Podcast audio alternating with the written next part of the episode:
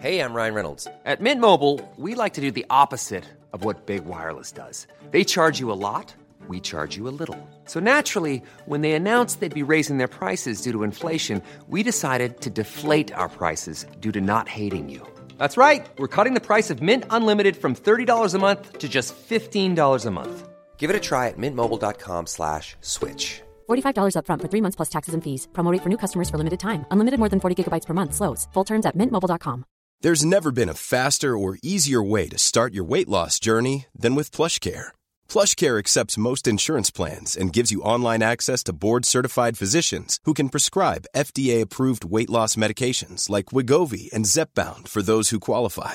Take charge of your health and speak with a board-certified physician about a weight loss plan that's right for you. Get started today at plushcare.com slash weight loss. That's plushcare.com slash weight loss. plushcare.com slash weight loss.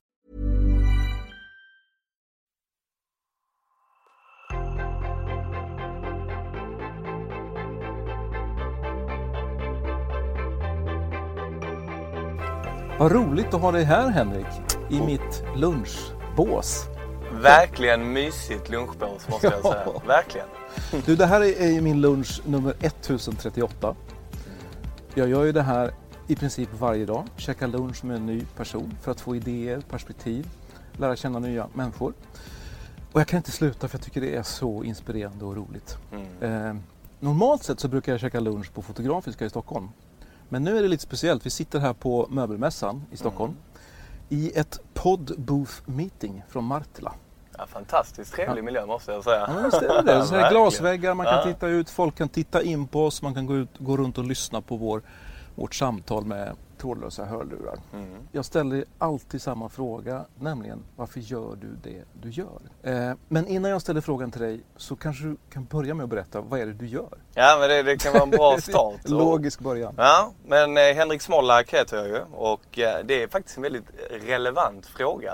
För det är inte helt klart vad det är jag Nej. gör. Jag gör ju så, Så du- ganska mycket olika saker. Så det är bra för dig att, att träna lite på Ja, men det är nästan Mm. terapi att komma hit ju. Härligt. Nej men man kan väl egentligen säga att jag är en entreprenör. Jag driver eh, eget eh, bolag, har gjort i sju år. Har varit med i uppstartsfasen sedan sju år tillbaka av ett mediatechföretag som heter Strossel. Där jag har byggt upp hela den kommersiella delen av businessen.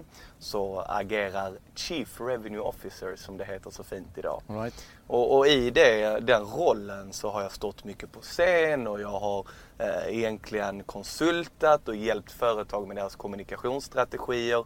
Och egentligen i grund och botten handlar det om att hjälpa företag in i en digital era. Alltså att eh, allting digitaliseras ju, men det betyder inte att allting blir digitalt. Men det handlar framförallt om att se till hur man ska kunna kommunicera idag för att kunna nå ut och för att kunna egentligen kommunicera med den målgruppen man vill nå ut till. Och det är inte helt självklart och det kan vi prata mer om sen. Men i det så drivs jag ju av att egentligen träffa människor. Och, och det har jag alltid gjort egentligen i hela mitt liv. Och därmed så har det varit naturligt för mig att när jag har stått på scen och konsultat så vill jag hitta något eget forum. Lite som du har med Ulfs lunch. Och då blev det att jag startade en podcast som heter då Under 15. Där jag varje måndag då släpper ett nytt avsnitt. Bland, annat du Ja, har precis. varit Det blir, väl, det blir lite- nästan lite meta där. Ja, men det ju nästan lite meta. Du var med i min podd och vi pratade pratade om lite. mina luncher. Ja, Exakt. precis. Det var ju ett fantastiskt avsnitt. Som Så du har ju fått- koll på vad jag Jag har ju koll lite på vad du gör och, och jag kan bara hålla med dig där om att det mänskliga mötet jag har fått och de olika perspektiven. Det är eh, det jag egentligen kan säga att jag gör mest av idag. För det är det som driver mig mest idag.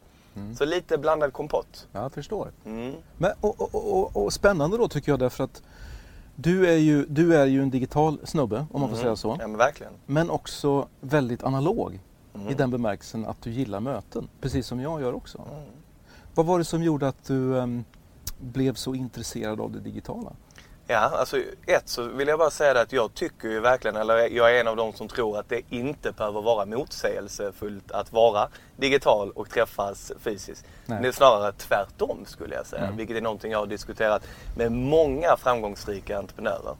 Att det är en stor skillnad med att digitisera och att digitalisera. Och det handlar både med mötet, kommunikation och allting som ingår i samhället och industriförändringar och så vidare. Att digitisera är just det när man misstolkar digita digitaliseringen. Att när man tror att man bara ska se till att bli digital. alltså så här, Du måste digitalisera din business så tror man att allting ska ske digitalt. Det är ju helt fel. Mm. Uh, digitalisering handlar ju bara om att se hur det digitala har förändrat vårt sätt att se på världen, vårt samhälle, hela strukturen. Uh, och därmed så betyder ju inte det att saker och ting som är offline blir irrelevanta. Uh, idag är det nästan snarare tvärtom eftersom all kommunikation sker egentligen digitalt. Mm. Det finns människor idag och många av den yngre generationen som bara kommunicerar digitalt. Mm. Och då glömmer bort lite det fysiska mötet. Mm. Och egentligen det fantastiska utbytet som både du och jag upplever varje vecka då och du mm. varje dag. Mm. Det är ju det som blir det viktiga. Det är ju det som är konkurrensfördelen. Verkligen. Alltså det är det, lite det jag menar och därför så är det en självklarhet för mig. Liksom att ja. Trots att jag är digital så är det fysiska mötet Alltså absolut det som gör mig mest fortfarande idag. Ja, men jag tror att vi, jag tror att vi är väldigt lika där. Därför mm. att det är mm. också min, en av mina utgångspunkter med mina luncher. Ja. där jag kan använda såklart digitala verktyg för att, men bara en sån praktisk sak som att boka in mina lunchgäster. Mm. hade ju varit väldigt knöligt med en vanlig kalender. Men, men med digitala verktyg och sociala nätverk så är det ju piece of cake. Mm. Men sen är det ju själva mötet som är det riktigt intressanta. Mm. Men, men hur, hur skulle du säga, du jobbar, som du sa, du jobbar med att hjälpa företag att kommunicera digitalt. V vad är dina bästa liksom, råd eller tips då i det här, det här landskapet som nu har vuxit mm. fram eller som växer fram? Ja, men, om, man, om man nu ska liksom så här, använda digitalt där det funkar bäst och analogt om jag får säga mm. så, där det funkar bäst. Mm. Hur, ska man, hur ska man tänka då? Eller vad, hur, hur, tänker du? Jo, men alltså, jag, jag, tycker man, man får backa bandet lite för att se lite, precis som du sa där var det väldigt viktigt att även om jag jobbar med digital marknadsföring så betyder inte det att allting är digitalt. Det är väldigt mm. viktigt. Så det fysiska mötet inom marknadsföring är också superviktigt. Mm. Det beror ju på i vilken typ av situation det är man vill kommunicera och marknadsföra sig. Det jag slåss mest för är bara att företag organisationer, i princip vem som helst som ska göra någon typ av kommunikation, måste förstå att man inte idag kan störa upplevelsen och försöka sno sig åt attention eh, ifrån den målgruppen man vill kommunicera med. Det är det man har gjort historiskt sett ju, alltså att man, man egentligen köper sig rätten till att störa en upplevelse för att jag ska nå ut med mitt budskap. Till exempel, du kollar på TV. Mm. Ja, men då blir ju företaget eller den kommunikationen jag har TV-reklamen. Mm. Det digitaliseringen har gjort, som är väldigt fantastiskt, som en möjlighet att vem som helst kan äga mediaupplevelsen. Mm. Ulfs lunch kan bli en mediakanal. Mm. Det hade du inte kunnat för Nej. 20 år sedan. Nej, jag bygger ju mitt eget lilla mediaimperium. Ja, men det är ju exakt det Precis som är så som fantastiskt. Mm. Och sam samma sak som jag vill och, och håller på att göra. Mm. Men det är ju exakt det som jag pratar om. Varför gör inte företag det med? Nu är det ju fantastiskt att Mattela här liksom utnyttjar det liksom och dig och samtalet och en ny typ av media.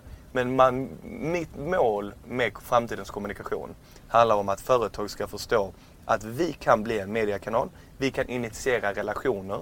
Vi behöver inte bara pusha ut budskap längre. Mm. Vi behöver inte bara gå ut och säga köp det här, sälj den här produkten. Utan vi kan också initiera relationer. Och då pratar man om någonting som handlar om att gå från en push-strategi till en pull-strategi. Och det kan låta väldigt banalt för det handlar egentligen bara om istället då för vad vill jag förmedla för budskap till dem jag vill kommunicera med. Mm, det är push. Pull handlar bara om att vända på det och säga om jag har min målgrupp framför mig här, vad kan jag säga till dem för att förtjäna deras uppmärksamhet? Mm. Och det är ju lite det som jag gjorde med min podd för mitt bolag. Alltså att egentligen till grund och botten skapa någon typ av mediekanal förtjäna upplevelsen och sen när man har relationen kan man kapitalisera på den och berätta för dem exempelvis vad det är vi på Strossel gör ja. och vad vi har för fantastiska tjänster. Så under 15 är ditt sätt att marknadsföra Strossel också kan man säga? Det var det absolut initialt. Framförallt för det fysiska mötet för att få till möten mm. med människor som jag aldrig skulle kunna få mm. träffa annars.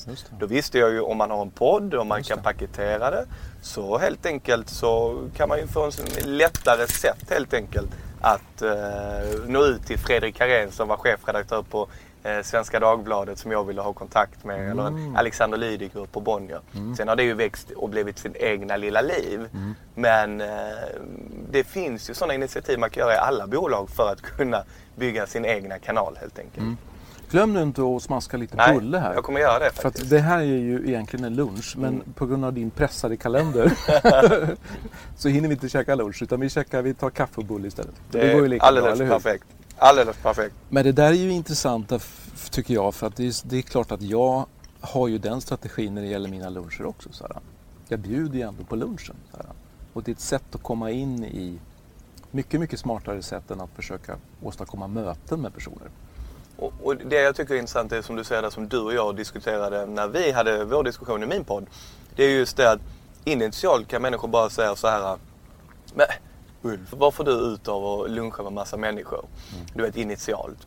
Ja, det, och samma sak med mig. Varför startar jag min podd? Det kan man ju diskutera. Men egentligen så, så länge man förstår det att man får ett utbyte direkt som man själv tycker är kul. Och sen man gör det konsekvent och någonting man brinner för och gör det kontinuerligt som du har gjort nu Ja. i över tusen luncher i rad. Alltså det är ju då det skapar värde. Det är då man får sitt community. Det är då man kan börja förändra saker. Ja. Och det är det som jag tror är barriären hos många människor. Att de inte riktigt förstår sitt why eller sitt syfte med saker Nej. och ting. Och är rädda för att göra någonting konsekvent och kontinuerligt. Men, men jag tänker på det, för att det är ju egentligen, är det inte egentligen det du pratar om? Och du är ju skit, alltså ursäkta språket, men lite skitsamma digitalt eller analogt. Man måste ha en berättelse att berätta. Mm. Så om man vänder på steken lite grann skulle man kunna säga att väldigt många företag har inte riktigt den berättelsen. Eller de har inte formulerat den berättelsen i alla fall. Nej. Nej. Det är därför de fortfarande kör med den här push-strategin istället för pull kanske. Men det, alltså du, du, du som journalist, liksom, du vet ju verkligen i grunden vad det är som egentligen skapar e- emotions, alltså känslor som får vår uppmärksamhet. Alltså det är ju inget företag som kan få vår uppmärksamhet genom att bara visa ett pris och en produktbild. Oavsett hur vacker och fin bilden än är. Det som skapar uppmärksamhet är exempelvis när Klarna lanseras som en bank i USA. Och sen att de gör det tillsammans med Snoop Dogg som är en världsartist. Och har ett koncept och en storytelling kring det för att det ska vara så smooth som möjligt. Om folk ifrågasätter hur i 17 kan de göra det? Vad har det med varandra att göra? Och jag intervjuade ju David Sandström som var ansvarig för den här kampanjen. Och då sa han, vi måste ta i från tårna vi på Klarna. För att kunna berätta någon typ av berättelse som skapar uppmärksamhet. För vi konkurrerar inte längre med Paypal när det gäller kommunikation. Vi konkurrerar med Game of Thrones. Vi konkurrerar med Netflix. Vi konkurrerar med allting annat som suger din tid under de 24 timmarna man har på dygnet. Och vi måste göra någonting som skapar emotions eller skapar en story för att vi ska kunna få berätta om Klarna i 10 sekunder. Och när vi tänker på det ur det perspektivet så är det ju precis det som du sa. Det är ju just storyn som är det viktiga. Som måste leda in dig. Och de som är duktiga på det, de gör ju det kontinuerligt. Och försöker bygga upp sin egna story och ha med den som egentligen kärnan i all typ av kommunikation. Men det är ju liksom ett nästa steg för många organisationer. Ja, och sen tänker jag också att det, det är en sak att bygga en berättelse och bygga en story och slipa på den och göra, det, göra ut den i olika kanaler på, på bästa möjliga sätt. Men sen handlar det ju också om att skapa en story, eller snarare ha en story som faktiskt är genuin och autentisk och som bottnar i någonting som är på riktigt om du förstår vad jag menar. Ja, 100 procent. För när jag tänker på, jag tänker ju alltid på mina luncher i vad jag än gör. Så här. Det är ju, men, men när jag började med mina luncher så började jag göra någonting som gav mig energi. Det Mm. var så enkelt. Jag tyckte det var så himla roligt att göra det där. Så det var ju så det började. Så det är ju inget, det är inte så svårt att berätta en sån historia. Eftersom jag kommer att göra det där hur länge som helst och kan göra det när som helst på något sätt. Men alltså, för det du säger, förlåt att jag avbryter, men det du säger där är så viktigt i allting. Om det är någonting jag har märkt av att få intervjua totalt sett över 140 framgångsrika entreprenörer. Så är För det vill jag ju förstås fråga, vad du lärt dig? Ja, för det är ju precis det du säger där. Det behöver inte börja med att man ska starta ett Klarna. Det behöver inte börja med att man ska skapa ett projekt som ska bli ett heltidsjobb. Det börjar med exakt det du sa. Man gör någonting för att man vill göra det och man vet inte kanske riktigt vad det kommer leda till. Men så gör man det. Du bara kastar det ut. Det är ju det som är den entreprenöriella egentligen största drivkraften hos alla som differentierar dem från andra människor. Att de bara vågar ta det första steget och bara göra det. Alltså, och gör det igen trots att de inte vet var de kommer hamna. Mm. Och en tredje gång och fjärde gång. Och kanske på vissa för tjugonde gången så börjar det formas någon typ av idé eller verksamhet. För andra blir det kanske femtionde gången. Men man hela tiden förs framåt. Det, jag Mm. tror det är nyckeln till mycket. Ja, det tror jag. Och, att det börjar inifrån och ut på något sätt. Exakt. Mm. Vad säger du till, låt säga att vi tar ett företag Mm. som är lite större och som kanske är så här, som jag tänker mig att ganska många är lite så här stressade av den här digitala utvecklingen. Det är Insta, det är LinkedIn, det är Facebook, det är så TikTok som man knappt, vad är det typ? och så ska man förhålla sig till det där och så börjar man göra saker på olika sociala medier för att man ska ju finnas på sociala medier. Hur, hur ska man tänka? Ja, det, är, alltså det är så intressant att du säger. Jag var på en workshop förra veckan med en av våra kunder som är Procter Gamble. Mm. Där pratar vi verkligen om ett företag som är lite stressade i den bemärkelsen av att Och hyfsat stort. och hyfsat stort. Det är världens största annonsköpare generellt sett. Så att eh, de är ju verkligen stressade för de eh, har ju historiskt sett varit de bästa på att jobba på den typen av kommunikation som jag berättade om tidigare. Utsida in istället för insida ut. Till exempel soap opera formatet. Det är ju en produkt av Procter Gamble. Då förstod de ganska snabbt hur ska vi bli mediat med våran target audience, alltså våran målgrupp under efterkrigstiden på 40-talet. Ja men då sa de, ja men vi vill ju bli ett tv-format ju. Vi vill ju bli tv-formatet för Stay at Home Wife som var deras målgrupp på den tiden. Ja. Och, och då, tv var ju ganska dyrt på den tiden att köpa sig rättigheter till att kunna distribuera någon typ av eh, tv såklart. Så det de gjorde var ett lite kortare format, seriebaserat som man skulle följa. Och det blev Soap Opera, som det fortfarande heter idag för Soap. Tvål, det var den produkten som de sålde mest. Som de blev associerade med. Nej. Ja. Men det är en story som är typiskt Ja. känd för dem. Ja. Men idag som du säger, det är så fragmenterat. Det är så himla svårt att veta var man ska ut. Vad är rätt? Vad är fel? När ska man ut? Och där handlar det om fokus. Och det handlar om att kunna förstå sig på att du kan inte göra allt. Man kan inte göra allt. Det är som Ulf, alltså Ulfs lunch. Alltså du kan inte göra allt. Om du hade bestämt dig helt plötsligt för att du, ja, du ska ha en lunch och sen ska du ha en fika varje dag och sen varannan dag ska du lägga upp på Youtube-kanalen med lärdomar och sen ska du, ja med TikTok, där vill jag ju ha video. Man måste börja och bli bra på det lilla först för att kunna expandera. Och en Procter Gamble, jag ska inte säga varken gott eller ont, men alla stora bolag idag har ju svårt, precis med det du säger, att kunna hitta vad det är man ska vara och hitta en naturlig plats i det. Medan för att vi ser nya bolag som fokuserar på en plattform och verkligen lär känna det bäst. Som en Daniel Wellington som egentligen har byggt hela sin kommunikation från Instagram initialt. Så att de, mitt råd är alltid till företag att fokusera då utsida in. Vad kan du bidra med?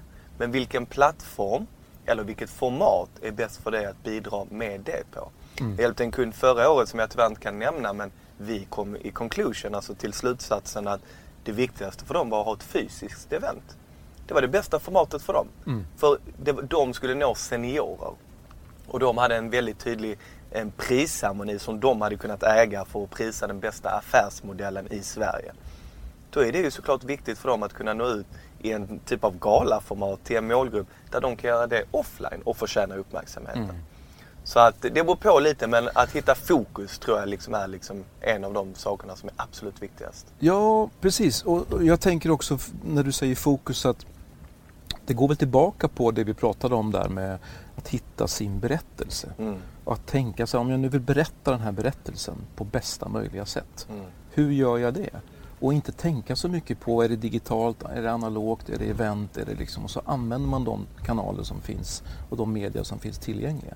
Och det är eh, precis det du säger där att, att kunna veta hur man berättar sin berättelse är en sak. Men att kunna veta hur man ska nå ut med den är också en viktig sak i detta. Själva distributionen. Och, och då kan man ju ta Alcro som exempel som jag har jobbat med historiskt sett. Nu är det preskriberat så man kan berätta om det caset. Right. Men de ville ju bli väldigt Och det gick inspirerade. bra, eller? Nej, tyvärr inte i detta fallet. För de var väldigt Men vi lär oss av inspirerade. misstagen. Eller hur? Vi får lära oss av misstag. De får bjuda på det. Eh, Men eh, de ville ju gå ut med, de blev väldigt inspirerade av Volvo storytelling. Kring du vet det här med Volvo och svenskheten och så vidare.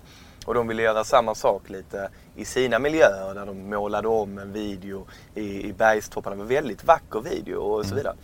Men den var ju väldigt produktfokuserad och sa inte så mycket i form av story. De misslyckades precis med det du sa, att hitta sin story. Och om du misslyckas med att hitta din story och sen ska distribuera den där de trodde att det skulle bli så pass bra att de skulle få räckvidd på YouTube organiskt. Som Volvo då får. Ja, just det.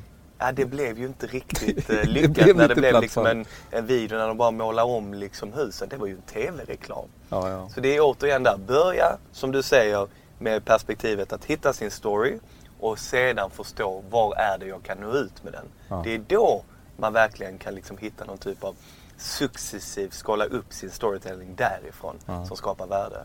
Vad har du, vad har du mer? Har du några mer sådana här ehm, bra förebilder eller spännande liksom, eh, bolag som har lyckats med det här tycker du? Du var ju inne på Klarna till exempel Mm. i, när det gäller att berätta en historia. Finns det några andra sådär som poppar upp hos dig? Ja, alltså det finns ju en som egentligen är orättvis att, att ta upp eftersom det är ju one hit wonder på det sättet att de är de enda som har lyckats på den fronten ända till idag och det är ju Red Bull. Red Bull estimerar att i år 2020 kommer de tjäna mer pengar på sitt mediahus än vad de kommer göra på att sälja energidrycker. Aha. Och det, är ju, det, det där är ju beviset på att vem som helst kan äga storyn idag. Alltså dina barn blir ju inte förvånade när de går in på YouTube och ser att det är Red Bull som är en broadcaster av en extremsportsevent eller ett skidevent eller tar till oss content som vi aldrig skulle få uppleva med eh, skydive från världens högsta punkt och så vidare. De har verkligen lyckats med det. De har ju förstått att man måste fokusera på storytellingen. Men det vackra är ju, som jag tycker det är med storytellingen eller med Ulfs lunch eller vad det nu än må vara, är ju att det går ju att kapitalisera på det när man bygger räckvidd. Så Red Bull har ju visat det att deras kommunikativa strategi som är en content marketing strategi i grund och botten. Det har ju blivit ett sätt för dem att kunna tjäna pengar. Det är ju samma sak med, eh, om vi tar ett mycket mindre format som SAS. SAS var ett av världens största fly, första flygbolag med att börja med onboard, in-flight onboard magazines. Alltså de här tidningarna som man har. Det är liksom den mest klassiska formen av content marketing. Men vänta, du sitter ju ändå där. Då kanske vi ska äga upplevelsen när du väl sitter där. För det fanns inte tv-apparater och så initialt. Ja, men det är klart att vi ska erbjuda dig en tidning. Men när den då växer och det blir en tidning, då är det klart att det är intressant för deras partners och andra typer av företag att vilja marknadsföra sig i den tidningen. Just det. Och, då kan de ju tjäna pengar på att erbjuda dig som läsare en tjänst. Alltså i det lilla. Nu har de mycket svårare att göra det digitalt, vilket är någonting vi har försökt hjälpa dem med också. Men det är den resan man måste gå. Så allt ifrån en sån liten produkt till ett mycket större liksom, eh, imperium som Red Bull har byggt upp. Så, så i förlängningen då så kanske vi har bara ett antal mediahus runt om i världen? Jag tror, ja, men jag tror att de, fram, de bolagen som kommer att vara mest framgångsrika i framtiden är de bolagen som förstår sig på att man inte bara kan vara en produkt eller tjänst. Du måste ha en relation. Och då handlar det inte bara om brand recognition, alltså att jag har en relation till Amazon eller en relation till Apple. Utan att de står för någonting mycket mer i form av att vara en del av mitt liv. För det kommer att poppa upp så många olika bolag med så många fantastiska produkter och tjänster. Så den som sticker ut är den som skapar communityt. Den som får en att förstå att när jag dricker en Red Bull så är jag inte bara blir jag inte bara hög på koffein Får eller taurin vingar, typ. och jag får inte bara vingar. Utan jag är en del av någonting, jag representerar någonting, jag är en del av en familj. Som i sin tur bygger på en stor storytelling runt omkring. Men du, då kan jag, alltså så jag måste ju, eller måste och måste, men som, som, som lite så här knarrig journalist då. då. Mm. Alltså, för vad är, jag menar content marketing och hela liksom, vad, vad, kan jag tro på det här? Vad ska jag liksom, det här är ju bolag som säljer och de vill tjäna pengar på mig och de berättar historier som är jävligt lockande liksom, och intressanta. Men kan jag verkligen tro på det här liksom? Ytterst relevant fråga. Och det är ju den frågan som jag diskuterar mest med publicister också med våran produkt på Strossel ju. Men, men det som är väldigt viktigt att säga där, först och främst att den typen av journalistik och storytelling jag pratar om har ingenting med den demokratiska, viktiga funktionen som publicister har i samhället. Alltså, jag tror inte människor idag förstår hur viktig den är. Speciellt nu i en era av fake news och man vet inte vem man ska lyssna på. Det fragmenterade medielandskapet. Att, alltså man får ju nyheter från alla håll och kanter och man vet verkligen inte vad man ska tro på. Nej. Så den demokratiska funktionen i form av nyheter och omvärldsbevakning och allting annat som hör till den grundläggande journalistiken. Det har bara blivit viktigare och det kommer ingenting företag eller ens enskilda individer som vi också ser mm. fall på ska hålla på med allt för mycket. De kommer ju finnas men vi måste ändå ha våra oberoende mediekanaler. Mm. Men jag kan utmana det lite också. För vad är egentligen en redaktionell tidning? Det är ju egentligen också, om det inte är public service, ett företag som såklart jobbar absolut med demokratiska eh, premisser så att säga för att kunna nå ut med nyheter och de är granskade och chefredaktören och så vidare. Men det är också en business som skapar innehåll som ska engagera oss för att man ska kunna kapitalisera på det. Mm. Så är det ju. Om det är med annonser, ja. Eller om det är nu ser vi fler och fler som Schibsted. Vad är egentligen Schibsted idag? Schibsted är ju egentligen ett publicisthus från början som har valt att kunna kapitalisera på den räckvidden de har byggt upp genom content marketing fast återigen med det mm. journalistiska perspektivet som de har kunnat kapitalisera andra företag och bygga upp dem på genom den räckvidden. Så det jag menar är egentligen det, om man kan ta den biten med mer inspiration, mer storytelling som inte är så nyhetsbaserad utan mer kvalitativ information och inspiration. När jag går in på SAS, kanske inte bara för att söka biljetter eh, och köpa biljetter från SAS utan för att söka inspiration var jag ska resa. Då har ju SAS vunnit över Norwegian. Mm. Men de kommer ju aldrig kunna ersätta en, en granskande journalist på det sättet. Nej, och jag, jag, tycker det är spännande också eftersom jag har ju, nu ska vi inte kanske halka in för mycket på det, men jag har ju en lång journalistisk bakgrund. Ja, verkligen. Och nu är jag ju min egen och gör, bestämmer mitt eget innehåll och jobbar åt en massa olika liksom, eh, organisationer, företag, personer. Men det finns ju också en kraft i som har blivit väldigt tydlig under senare år att företag engagerar sig mer i en förändring vad gäller samhället och samhällsutveckling. Mm. Inte minst när det gäller frågan om hållbarhet. Och där kan jag ju välja att jobba tillsammans med bolag som försöker vara med och driva den här utvecklingen. Verkligen. Så då mm. finns det ju en storytelling som bottnar i det. Mm. Sen är det klart att de, de är kommersiella och ska sälja men man kan ju göra både och också. Alltså, jag tror snarare tvärtom. Jag tror att storytellingen är det som le leder bäst till sen. Mm. Jag brukar ta exemplet att marknadsföring idag är så att man går in på en bar och jag ska hitta en dejt. Och så går jag runt till 100 personer och så frågar jag varenda person. Vill du gå på dejt med mig? Vill du gå på dejt med mig? Vill du gå på dejt med mig? Och sen efter 100 frågor. Det är inte så du brukar jobba eller? Nej, det är inte så. jag får hoppas det i alla fall. Men om jag då har gått fram till 100 personer och frågar det. Till slut så kommer någon säga ja. Det är bara liksom matte eller statistik. Mm. Men 99% eller 99 utav 100 kommer ju inte tycka om mig eller få en bra upplevelse av att jag ställde den frågan. Men jag som företag då, som är lite metaforen här, kommer ju tycka att det var fantastiskt för jag kan räkna hem det på min ROI. Alltså att jag konverterade en gång på de här 100 frågorna. Och det är det man måste ta tillbaka till att ta hand om istället då om jag hade frågat 100 personer vad intresserar du dig av? Skapa någon typ av värde och så vidare. Mm. Då kanske jag inte hade konverterat första gången jag hade gått ut på krogen. Men det är ju klart att om jag gör det kontinuerligt så kommer jag ju konvertera mycket mer och bli mm. mycket mer populär ju längre tiden går. Det. Så det är det kortsiktiga perspektivet, det där säljdrivande som det digitala har gjort med många företag mm. som gör att man fokuserar så mycket på konverteringen. Mm. Men storytellingen, gut-feelingen, att, alltså, det är så intressant för många vet, gillar ju inte sin egna marknadsföring när man ser den när man är ute nej, nej. i digitala kanaler. Man hatar den och ja. rent ut sagt.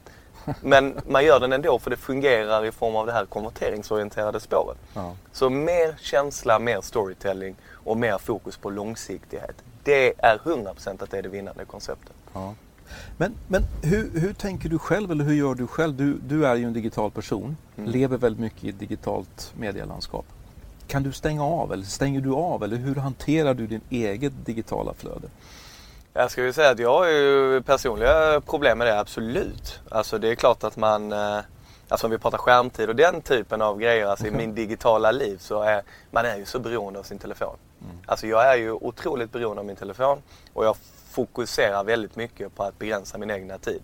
Jag är ju lite eh, kluven i den eh, diskussionen där.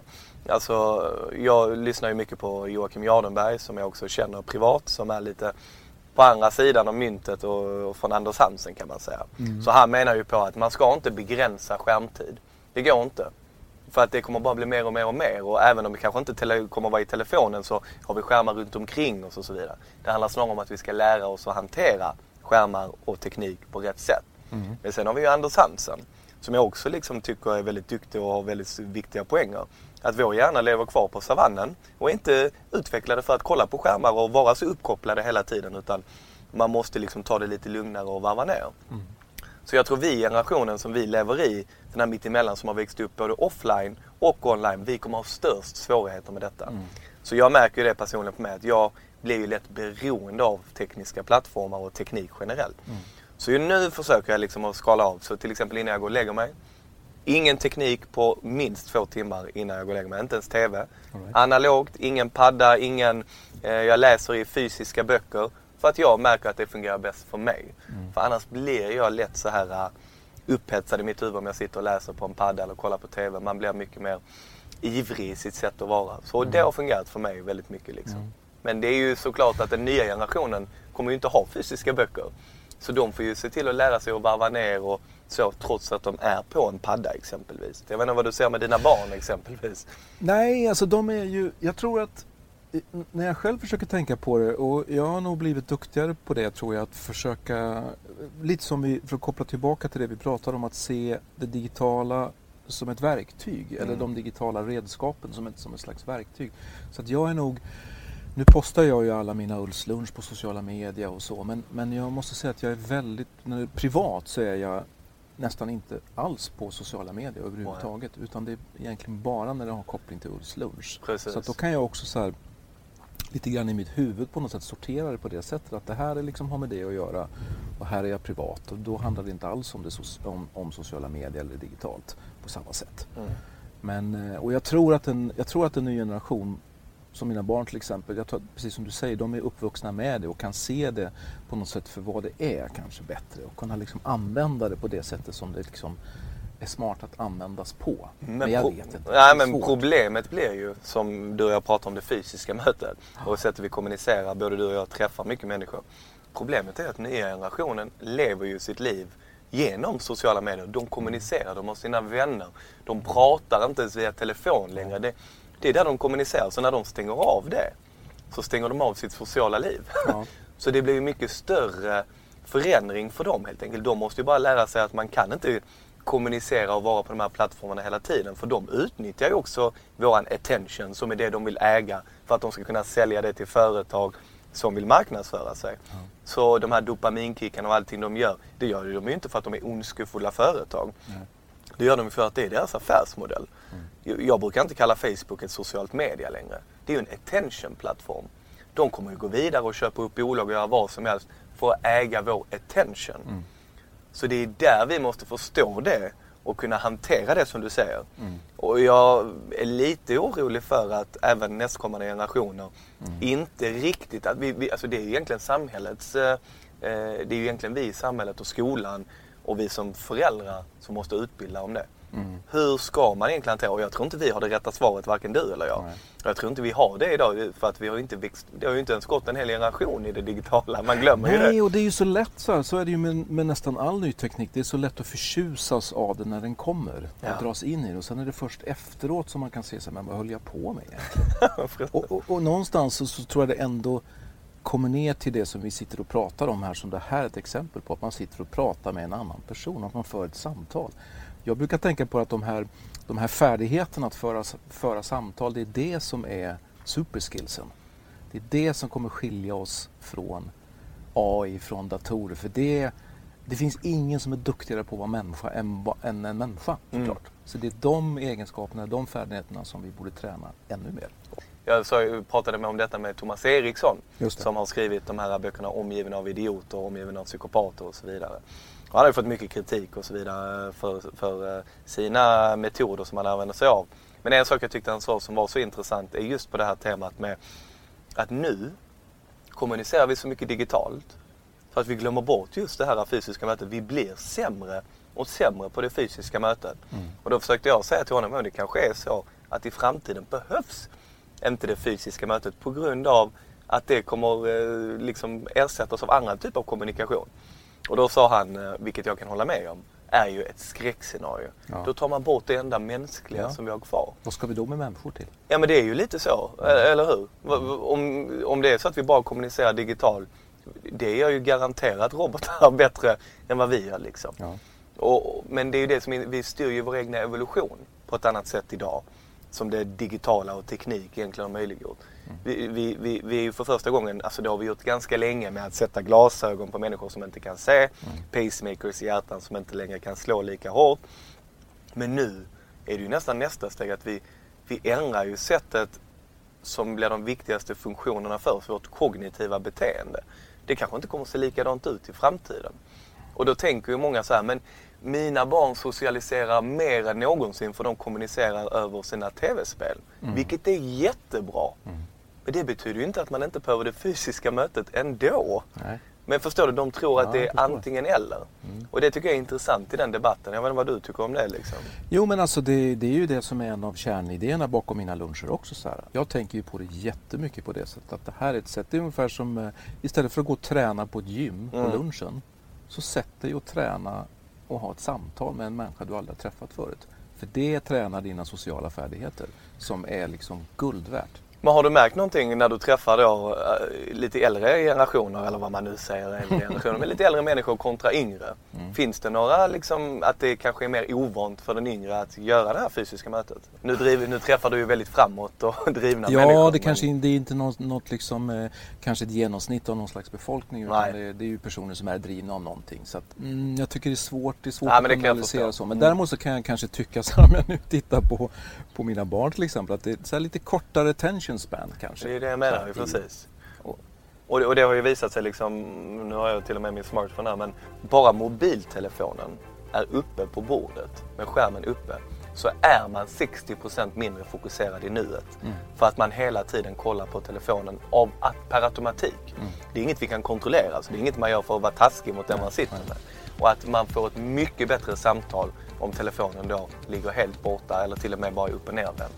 Och det är bara intressant hur, såna, ja. hur det kan liksom betyda så mycket. Fortsättning följer. Ja. Henrik, tack för ett väldigt spännande möte. Ja, men tack så hemskt mycket. Otroligt, gick det rätt så snabbt? Ja. ja verkligen kul. Verkligen ja, kul att vara här. Detsamma. Tack. Coolt.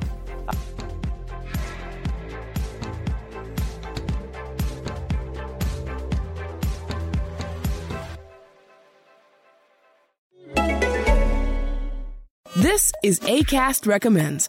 Every week we pick one of our favorite shows, and this is one we think you're gonna love.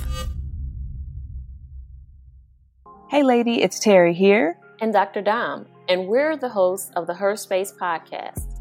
In a world where Black women are often underrepresented and misunderstood, we need more safe spaces to just be. Every Friday, join us as we initiate authentic conversations for Black women. Be sure to tune into Season 4, Episode 11 The Four Levels of Friendship and How to Spot Fake Friends. And check out Her Space wherever you listen to podcasts. ACAST is home to the biggest podcasts from the U.S. and around the world. Subscribe to this show and hundreds more now via ACAST or wherever you get your podcasts. Normally, being a little extra might be a bit much, but not when it comes to healthcare. That's why United Healthcare's Health Protector Guard fixed indemnity insurance plans, underwritten by Golden Rule Insurance Company, supplement your primary plan so you manage out of pocket costs. Learn more at uh1.com. Mom deserves the best, and there's no better place to shop for Mother's Day than Whole Foods Market. They're your destination for unbeatable savings, from premium gifts to show stopping flowers and irresistible desserts. Start by saving 33% with Prime on all body care and candles. Then get a 15 stem bunch of tulips for just $9.99 each with Prime. Round out mom's menu with festive rose, irresistible berry chantilly cake, and more special treats. Come celebrate Mother's Day at Whole Foods Market.